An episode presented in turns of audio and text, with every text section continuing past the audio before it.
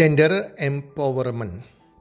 Hai para pendengar podcast dimanapun Anda berada saat ini, apa kabar? Harapan dan doa kami semoga teman-teman semuanya dalam keadaan sehat walafiat dan berbahagia bersama keluarga.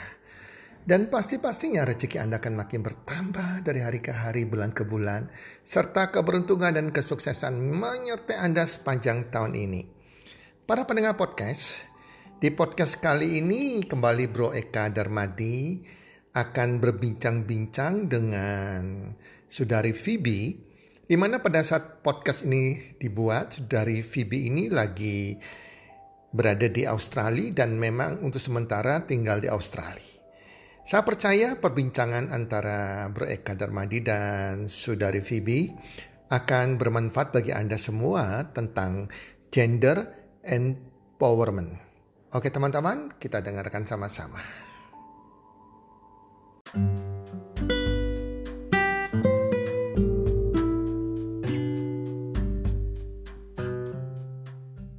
Halo semua, pada episode podcast kita kali ini dengan judul Gender Empowerment atau kita singkat GE aja biar gampang. Nah, pada kesempatan kali ini saya mengundang teman saya Vivi. Halo Vivi. Halo Eka. Thank you ya Vivi ya, udah meluangkan waktunya untuk sharing di podcast kita ya Vivi ya. Terima kasih juga sudah mengundang saya. Oke, nah Vivi, para audiens ini kan belum kenal siapa Vivi. Mungkin kamu bisa perkenalkan dirimu Vivi. Oke, untuk para pendengar podcast kali ini, salam kenal semuanya, nama saya Vivi. Saya sekarang adalah jurusan hukum di Melbourne University. Dulu sebelumnya saya pernah sekolah di Amerika dengan lulusan dengan Bachelor Public Relations dan International Relations juga minor di Ekonomi. Saya juga sekarang bekerja sebagai seorang paralegal dan jurnalis di Australia. Oke, Vivi. Jadi buat teman-teman ya, Vivi ini tinggalnya di Australia untuk saat ini ya, pada saat podcast ini direkam. Oke, nah Vivi, Vivi, kita masuk ke pertanyaan discussion-nya ya Vivi ya. Nah Vivi, kamu bisa jelasin nggak apa itu gender empowerment itu Vivi? Wow, ya ini topik yang lumayan menarik sih sebetulnya ya. Kan kalau teman-teman biasanya taunya gender empowerment itu berhubungan dengan gerakan-gerakan feminisme. Kalau saya harus cerita soal ini, sebetulnya saya pada awalnya merasa saya ini bukan tipe orang yang istilahnya suka melakukan tindakan social activism, di mana saya mempromosikan beberapa case-case tertentu seperti gender empowerment, gender imbalance, keadilan sosial dan segala macamnya. Itu saya bukan tipe orang yang demikian. Dan juga kan banyak tuh di internet biasanya ada memes yang suka mengolok-olok orang-orang yang disebut sebagai social justice warrior yang terlalu frontal dan vokal saat membicarakan isu-isu sosial. Tapi menurut saya gender empowerment ini sebetulnya adalah topik yang cukup mengena untuk saya, karena sebetulnya ini adalah topik yang penting ya, terutama pada kaum wanita. Saya harus mengakui kalau saya ini tentunya memiliki menerima keuntungan dari banyak orang-orang sebelum saya, wanita-wanita sebelum saya yang memperjuangkan kasus tentang gender empowerment ini. Sebelum kita bicara tentang gender empowerment, tentunya kata empowerment di sini kan memperkuat ya, atau lebih tepatnya di sini mengangkat, memperkuat, membuat sesuatu itu mengangkat status dan memperkuat status sesuatu. Yang statusnya di sini adalah gender. Dan tentunya kenapa kok kita harus memperkuat suatu gender ini, karena adanya gender inequality atau kesenjangan dan ketidakadilan dan juga diskriminasi yang berbasiskan gender atau jenis kelamin seseorang. Gender empowerment ini tentunya adalah gerakan atau upaya untuk membenarkan sistem-sistem yang selama ini menyebabkan ketidakadilan terhadap satu gender seseorang atau diskriminasi terhadap orang yang berbasis seks tertentu. Jadi kira-kira itulah yang mungkin akan kita bicarakan today ya. Oke, Vivi. Nah, Vivi, mungkin kamu bisa jelasin kepada kita ya, kenapa kok gender empowerment ini penting, Vivi? Ya, kalau saya bicara tentang kenapa pentingnya gender empowerment, mungkin saya bisa bagi ke beberapa poin ya. Secara general tentunya, kalau kita lihat satu dunia ini 50% kan wanita untuk orang-orang yang memikirkan kalau mereka ingin melakukan sesuatu untuk merubah dunia. Nggak usahlah kita ngomong soal, oh saya ingin memberantas korupsi, memberantas kasus peperangan, orang-orang pelarian seperti refugee, atau kelaparan di Afrika, atau apa begitu. We don't have to talk about something yang very grand, sesuatu yang besar sekali, sesuatu yang muluk-muluk. Start with the women. 50% of the world itu female. By just alleviating conditions of women, a lot can be done. Hanya dengan memfokuskan dengan isu-isu yang berhubungan dengan wanita, banyak hal seharusnya sudah bisa kita tanggulangi ya. Karena isu yang berhubungan dengan mereka itu sangat banyak dan implikasinya juga macam-macam. Karena saya sebagai seorang lulusan ekonomi ya dulu, profesor saya selalu bilang, karena karena saya waktu itu belajarnya secara khusus development ekonomi ya, yang berhubungan dengan bagaimana mengembangkan ekonomi atau menumbuhkan ekonomi di negara-negara ketiga seperti contohnya Indonesia. Waktu itu profesor saya, beliau berasal dari India, dia bilang kita harus bermula dengan para wanita dulu, dengan kita memperbaiki kualitas hidup seorang wanita, baik itu dari segi kesehatan dan segi pendidikan. Para wanita ini kelak akan menjadi ibu yang akan melahirkan anak-anak yang juga lebih sehat dan lebih berpendidikan, dan ini akan berimplikasi terhadap generasi muda selanjutnya yang nantinya akan menjadi labor force atau tenaga kerja di negara itu, sehingga tenaga kerja yang terus bermunculan nantinya akan tetap berkualitas. Dan ini sangat penting ya menurut saya di negara-negara baik yang sedang berkembang atau tetap yang sudah berkembang. Kalau bicara soal ekonomi tentunya juga kita tidak bisa terlepas dari ketenaga kerjaan ini. Bah, kalau misalnya kita cuma melihat di negara berkembang saja, sebetulnya isu tentang tenaga kerja ini bukan hanya di negara berkembang. Negara yang sudah berkembang seperti Jepang pun saat ini juga mengalami krisis. Krisisnya tidak cukupnya tenaga kerja ya. Jadi waktu itu pemerintah Jepang, waktu itu masih pemerintahannya Shinzo Abe, Prime Minister Abe mulai merasakan ini bagaimana kerugiannya yang dampak kerugian yang dirasakan oleh Jepang karena tidak memiliki tenaga kerja yang cukup. Jadi mereka harus melihat ke para wanita ya, karena waktu itu partisipasi tenaga kerja wanita kurang atau dinilai kurang saat itu. Walaupun kalau secara kita nilai, sebetulnya para wanita Jepang itu sangat berpendidikan sangat tinggi. Mereka SDM yang sangat berkualitas. Tetapi karena satu faktor dan yang lainnya, beberapa mereka memutuskan untuk tidak berpartisipasi dalam ketenagaan kerjaan ini, sehingga menjadi kerugian buat suatu ekonomi. Itu dari sisi salah satu dari sisi ekonomi saja ya. Kalau kita juga bicara soal hukum ini luas, dan kalau kita melihat hukum itu bagaimana itu dirancang, baik itu secara formatif atau substansi, terkadang masih banyak hukum yang memiliki efek yang mendiskriminasi atau merugikan secara gender ya, mendiskriminasi secara gender. Dan jangan melihat kalau misalnya hukum ini kalau memang dalam formatnya mendiskriminasi para wanita, tetapi kalau misalnya dalam substansinya mungkin akan memiliki dampak yang juga akan berpengaruh terhadap pria. Nanti saya akan bisa jelaskan contoh-contohnya ada apa saja ya.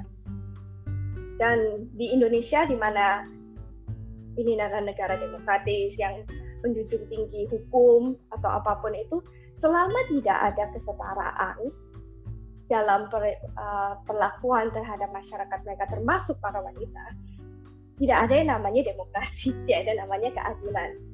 Itu satu. Dan mungkin yang terakhir saya bisa bahas adalah dalam bidang sosial atau budaya ya. Kalau kita bicara dengan soal sosial ini, sebetulnya lebih berhubungan dengan stigma sih ya, persepsi tentang perempuan kayak traditional gender role mereka, peran-peran tradisional seorang wanita itu seperti apa, terus seperti persepsi-persepsi stigma-stigma itu tentang mereka itu seperti apa, bagaimana seorang wanita harusnya berperilaku, harusnya menjalankan hidup mereka, harusnya berpikir, bertindak, dan segala macamnya. Itu jadi seperti ya stereotip ya untuk wanita. Itu sih kalau dalam sosial atau budaya. Oke, Vivi. Nah, Vivi, kamu bisa kasih kita contoh nggak? Sebetulnya pada saat ini ya, dengan kondisi kita saat ini ya, apakah ada contoh-contoh tentang masalah gender ini, ya kan, yang ada di masyarakat yang mungkin kita ini kadang nggak menyadari kalau sebetulnya ini adalah gender gap itu tadi gitu. Baik, saya bisa bahas ini satu-satu sesuai dengan sisi-sisi yang tadi sudah saya paparkan. Untuk ekonomi contohnya. Di dunia ini, kalau kita bicara soal data dan fakta dari UN atau United Nations ya, PBB, yang mengatasi lah soal tentang gender ini, namanya UN Women. Data dari mereka mengatakan bahwa ada 18 negara di dunia ini di mana para suami masih legal bagi para suami untuk melarang istri mereka untuk bekerja. Jadi itu diperbolehkan oleh hukum mereka. Lalu yang sering dibahas mungkin ya bagi para teman-teman yang sudah bekerja, adanya wage gap. Wage gap ini adalah kesenjangan dalam gaji yang diberikan. Contohnya kalau rata-rata para wanita dibayar 81 sen dari setiap $1 yang dibayarkan kepada seorang pekerja laki-laki di bidang yang sama, di pekerjaan yang sama, level yang sama juga. Tentunya kita mulai berpikir, bukan? Kenapa kok wanita harus dibayar lebih sedikit daripada seorang laki-laki? Padahal pekerjaannya yang dipakai, yang dilakukan sama. Level pekerjaannya sama juga. Bidangnya pun sama, jadi mengapa ya kok sebagai wanita kita harus menanggung ketidakadilan yang seperti begini. Ada suatu studi yang mengatakan bahwa seorang recruiter dari perusahaan, HRD mereka, ketika diberikan resume dengan kualifikasi yang sama dari dua orang, hanya satunya dengan nama wanita, satunya nama laki-laki. Semua kualifikasi sama, pendidikan sama, mereka apply ke suatu pekerjaan yang sama persis. Recruiter rata-rata lebih condong untuk meng-hire seorang laki-laki. Ini kalau kita bicara dari segi perusahaan, banyak sekali pertimbangan-pertimbangan yang mereka harus pikirkan saat waktu mereka akan meng-hire pekerja wanita atau pekerja laki-laki. Masih banyak sekali stigma-stigma terhadap pekerja perempuan seperti, oh suatu saat dia akan menikah dan pasti akan meninggalkan pekerjaannya. Atau misal pun mereka tidak meninggalkan pekerjaannya, mereka pasti membutuhkan lebih banyak uang tunjangan karena suatu saat mereka akan hamil dan mungkin harus ambil cuti melahirkan, cuti hamil dan sebagaimana macamnya itu. Sedangkan pria tidak akan menghadapi hal-hal seperti ini, sehingga menimbulkan perilaku yang kurang setara ya terhadap pekerja wanita dan pekerja laki-laki. Di Amerika dulu saya juga pernah mendengar ada istilah glass ceiling. Glass ceiling ini terutama untuk wanita yang bekerja di perusahaan, mereka mempunyai cap atau kayak batasan-batasan di mana susah untuk mereka untuk menembus level-level manajemen atau CEO atau status kepemimpinan. Akan sangat sulit bagi mereka untuk menembus itu dibandingkan kolega mereka yang laki-laki. Ada juga istilah namanya pink ribbons. Pink ribbons itu kalau dalam bahasa Indonesia mungkin pita pink ya.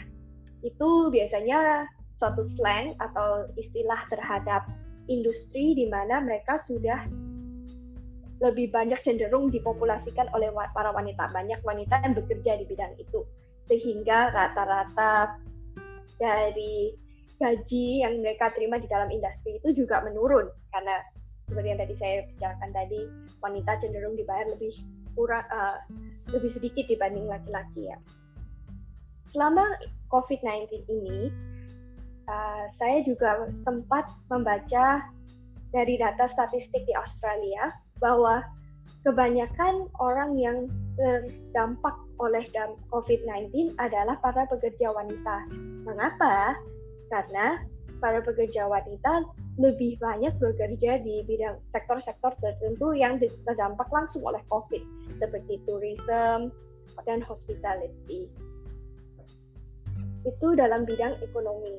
Kira-kira beberapa contoh-contoh yang dimana para wanita masih menghadapi ini ya, isu gender imbalance, dan dimana tentunya gender empowerment sangat penting. Dalam bidang hukum, ini sekali lagi mungkin untuk saya tidak akan terlalu banyak membicarakan suatu legal doctrine yang rumit ya. Karena saya juga tahu di Indonesia mungkin hukumnya sedikit berbeda dari hukum-hukum common law seperti di Australia, Inggris dan Amerika Serikat di mana saya belajar. Tetapi menurut secara general saja di seluruh dunia 39 negara masih memiliki hukum di mana hukum waris itu membolehkan anak laki-laki menerima lebih banyak dari anak-anak perempuan.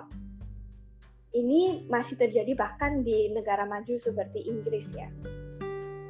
Lalu yang lebih penting juga, bukan lebih penting ya, tapi tidak kalah pentingnya, 49 negara di dunia ini masih memiliki perlindungan hukum yang sangat minim, bahkan boleh dibilang non-existent untuk para korban pelecehan seksual yang kebanyakan tentunya adalah para wanita. Saya sempat sih membaca satu jurnal ya, jurnal hukum di mana membicarakan soal honor killing atau membunuh korban pelecehan seksual demi mempertahankan martabat keluarga. Jadi ketika seorang anak perempuan atau seorang wanita mengalami kekerasan seksual atau mengalami pemerkosaan, keluarga korban dapat biasanya membunuh si korban ini demi mempertahankan martabat keluarga mereka. Dan di beberapa negara seperti Mesir dan Syria, kejahatan membunuh perempuan ini dianggap lebih ringan daripada kejahatan membunuh yang biasa ya, normal. Ini menurut saya sangat tidak masuk akal ya. Dan masih banyak lagi hukum-hukum yang secara operasional itu selalu atau secara doktrin itu berdasarkan gender, lahir berdasarkan dari suatu asumsi terhadap gender tertentu. Contohnya yang di Australia ya, hukum kontrak, properti, hukum perjanjian itu sangat syarat dengan praduga-praduga yang dipengaruhi dari peran tradisional seorang wanita. Contohnya untuk bidang hukum perjanjian, terkadang para wanita diasumsi saat mereka membeli rumah itu mereka akan membaginya dengan ruangan suami mereka, seperti itu, walaupun mungkin tidak ada intention untuk berbuat demikian ya, tapi secara asumsi akan dilakukan demikian. Biasanya itu harus dilawan dengan bukti-bukti yang lain di dalam pengadilan, tapi dengan asumsi seperti ini yang membuat perlakuan terhadap wanita dan pria sangat berbeda di dalam status hukum. Kemudian yang secara sosial, permasalahan sosial yang sekarang saya sering dengar dan sering marak mulai dibahas ya, seperti gerakan Me Too yang berhubungan dengan kekerasan terhadap perempuan baik secara fisik dan seksual ini, sekali lagi menurut saya juga sedang tidak dilindungi dengan hukum yang tepat. Juga masih banyak stigma-stigma di masyarakat yang cenderung menyalahkan para korban pelecehan seksual, karena mereka melihat,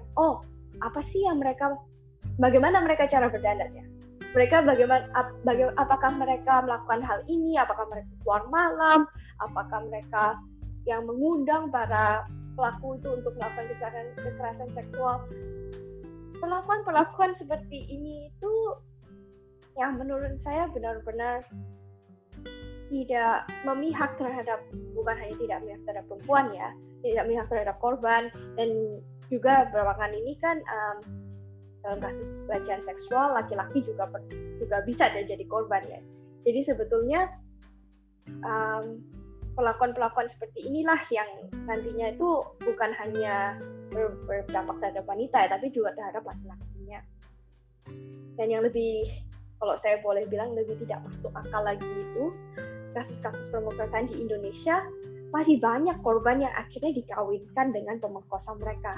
Bayangkan kelakuan begini, kalau saya tidak menganggap ini adalah suatu kesenjangan terhadap gender, saya tidak tahu apalagi harus menyebutnya ya. Mungkin itu saja dari saya tentang beberapa isu-isu, dan sebetulnya masih banyak lagi sih gender issue ini yang mungkin di sehari-harinya kita tidak selalu terpikir, tapi ada dan masih banyak, dan malah kadang-kadang karena saking seringnya itu terjadi di keseharian, kita justru menganggap itu normal. Seperti contohnya kalau kita menanyakan seorang perempuan, kamu kapan married, atau kamu kenapa ngapain kok kerja, ngapain kok kamu harus sekolah tinggi-tinggi, kenapa enggak cepat-cepat menikah saja dan berumah tangga dan segala macamnya, itu secara tidak langsung mengamplifikasi suatu stigma dan paradigma terhadap wanita dan bagaimana mereka seharusnya berperilaku ya di masyarakat. Jadi begitu Eka, banyak sekali isu-isu inequality. Oke, Vivi. Nah, tadi Vivi kan sempat bilang nih masalah gaji nih misalnya, ya kan? Nah, katanya gajinya cowok itu lebih besar daripada gajinya wanita, meskipun pekerjaan mereka sama, ya kan? Nah, betul. Kalau menurut Phoebe sendiri ya, apakah pria atau cowok itu pekerjaannya itu pasti lebih baik dari wanita? Pertanyaan yang menarik. Kalau ini saya harus jawab dengan tergantung ya. Tergantung itu menurut saya tergantung di industri apa. Tentunya saya bukan orang yang tidak mengakui adanya perbedaan antara laki-laki dan wanita. Ada banyak sekali perbedaan antara laki-laki dan wanita, terutama dari segi fisik ya. Laki-laki saya masih sangat mengakui bahwa laki-laki di bidang yang di mana pekerjaan itu membutuhkan tenaga fisik yang besar, tentunya laki-laki lebih cocok untuk berada di bidang pekerjaan tersebut. Sehingga ya kalau ditanya, saya harus milih, kalau saya memilih seorang anggota personel militer laki atau perempuan, saya tanpa harus banyak pikir saya akan milih terus yang pasti yang laki-laki ya, atau kalau bodyguard laki-laki saya pasti lebih pilih dibanding perempuan. Tapi kalau misalnya kita bicara di setting corporate atau perusahaan di mana tidak membutuhkan gitu banyak tenaga fisik ya, yang purely hanya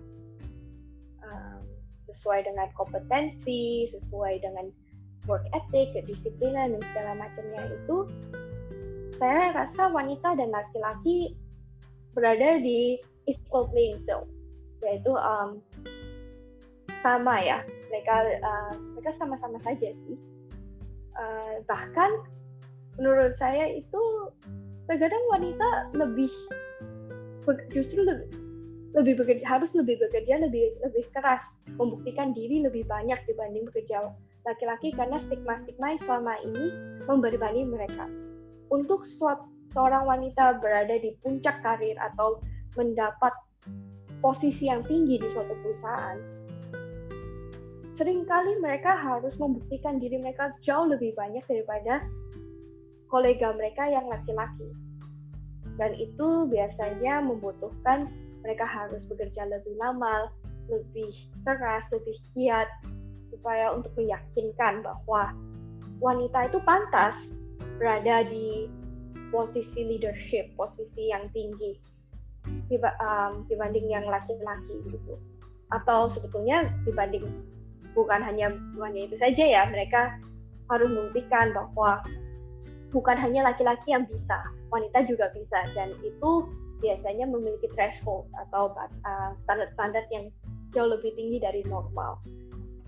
Jadi kalau menurut saya, apakah laki-laki dan perempuan yang mana yang bekerja lebih bagus?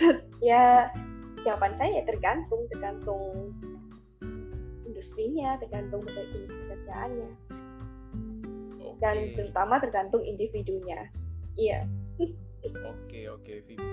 Nah, menurut Vivi nih, ya toh, tentang gender empowerment yang di Indonesia nih, mungkin Vivi bisa ngasih pendapat yang di Indonesia gimana nih, Vivi? Kalau di Indonesia? Di Indonesia, dari data sih, kalau saya lagi mencontek tadi itu, mereka sebetulnya bukan yang terbaik, tapi juga yang tidak terburuk ya. Skor mereka Indonesia itu masih rata-rata lah, 58 dari 100 untuk indeks gender inequality ya. Tapi menurut saya masih sangat minim, walaupun kita masih sering melihat, kita lumayan banyak memiliki politikus-politikus wanita. Kita juga pernah loh punya presiden wanita juga. Itu menurut saya suatu indikator bahwa negara itu ya bukannya sangat-sangat mendiskriminasi terhadap wanita ya, karena tentunya Indonesia masih jauh lebih baik daripada negara-negara seperti di Timur Tengah atau Afrika. Tapi kalau saya berbicara dari pengalaman pribadi saya sebagai seorang wanita yang pernah tinggal di Indonesia, saya merasa inequality itu masih sangat terasa untuk saya, walaupun saya tidak menjalaninya dalam setiap harinya saya ya. Contohnya itu tadi, kalau misalnya saya berbicara dengan atau bersosialisasi, masih ada banyak stigma-stigma mengatakan kenapa wanita harus sekolah tinggi-tinggi, kan ujung-ujungnya juga akan menikah, berumah tangga ya, perilaku seperti ini. Atau yang saya dulu pernah sempat berinteraksi langsung adalah waktu saya masih sebagai jurnalis di Jakarta Globe dulu di Jakarta. Karena sekali saya meliput suatu organisasi yang dimana mereka bergerak untuk membantu para korban-korban pelintas ya, survivor of kekerasan seksual, dimana saya jadi sangat terlibat dengan gerakan anti pelecehan seksual terhadap wanita atau kekerasan terhadap wanita ini, di mana saya masih melihat banyak sekali kasus-kasus di mana korban itu tidak diperlakukan dengan benar, nah justru mereka disalahkan, atau respon-respon dari orang-orang di sekitar terhadap korban kasus pelecehan seksual itu menurut saya tidak tepat. Dan bahkan juga dari sisi hukumnya juga sangat kurang sekali ya untuk menolong lah, untuk memihak terhadap korban, karena masih banyak stigma-stigma, paradigma terhadap perempuan, atau juga masih terhadap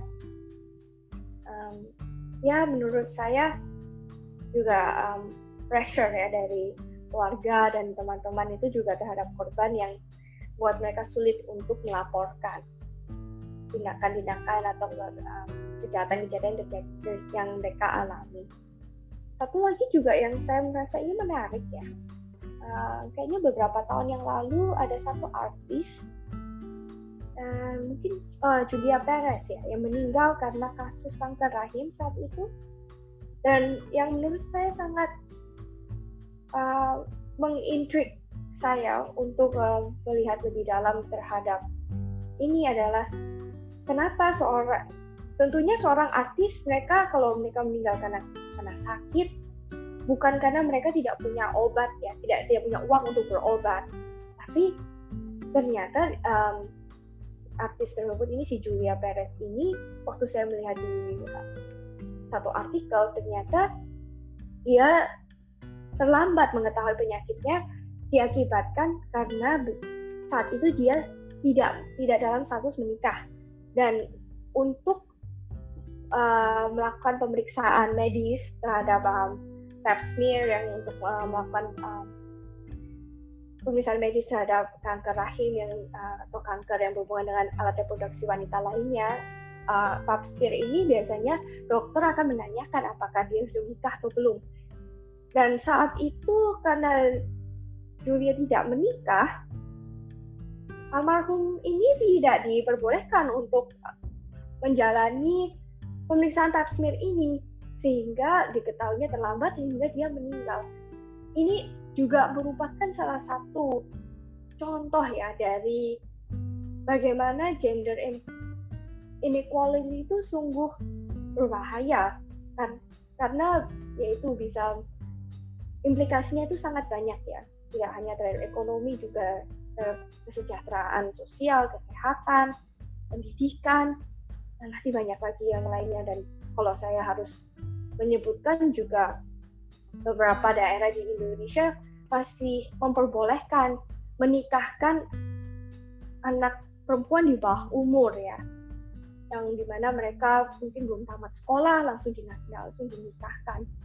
Itu juga menurut saya merupakan suatu bentuk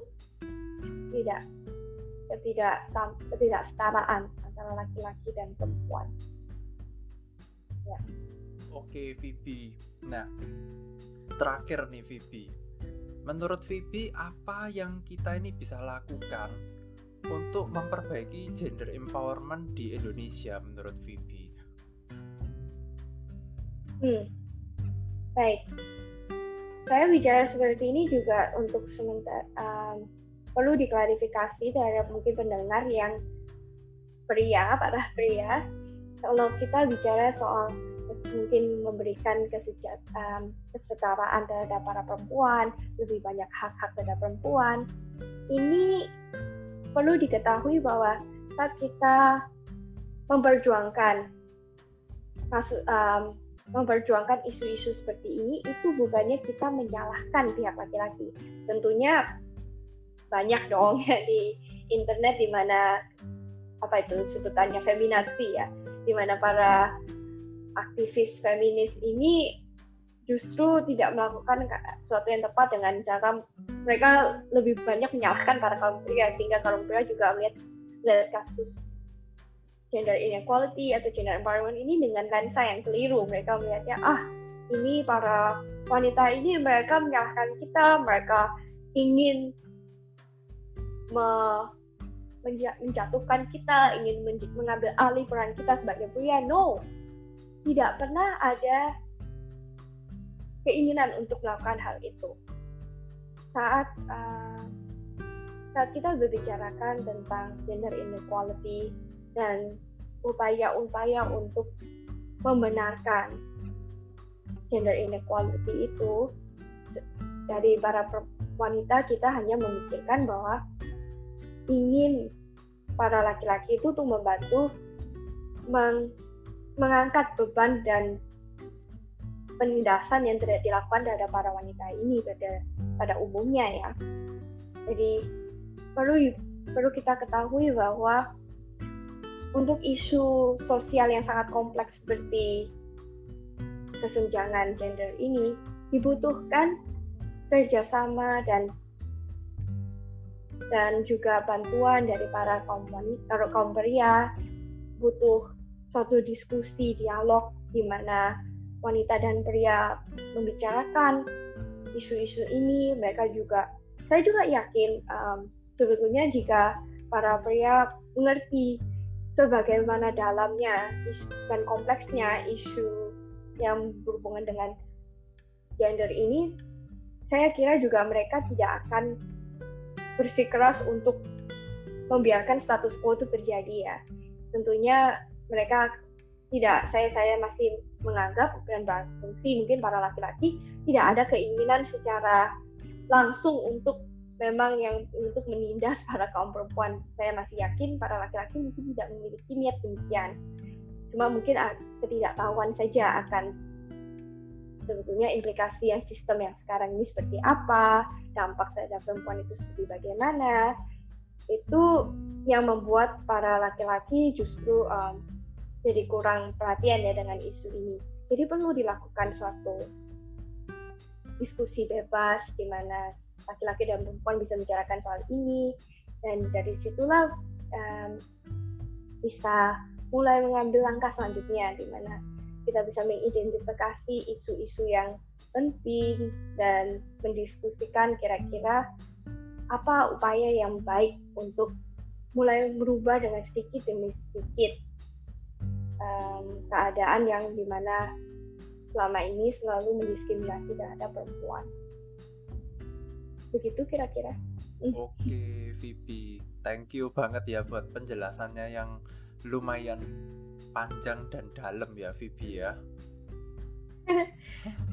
Ya, sama-sama. Saya juga harap ini para pendengar tidak bosan ya mendengar saya. Iya, oke. Untuk para pendengar ya, ini sekian dari episode kita kali ini. Sampai jumpa di episode kita selanjutnya. Dadah. Bye.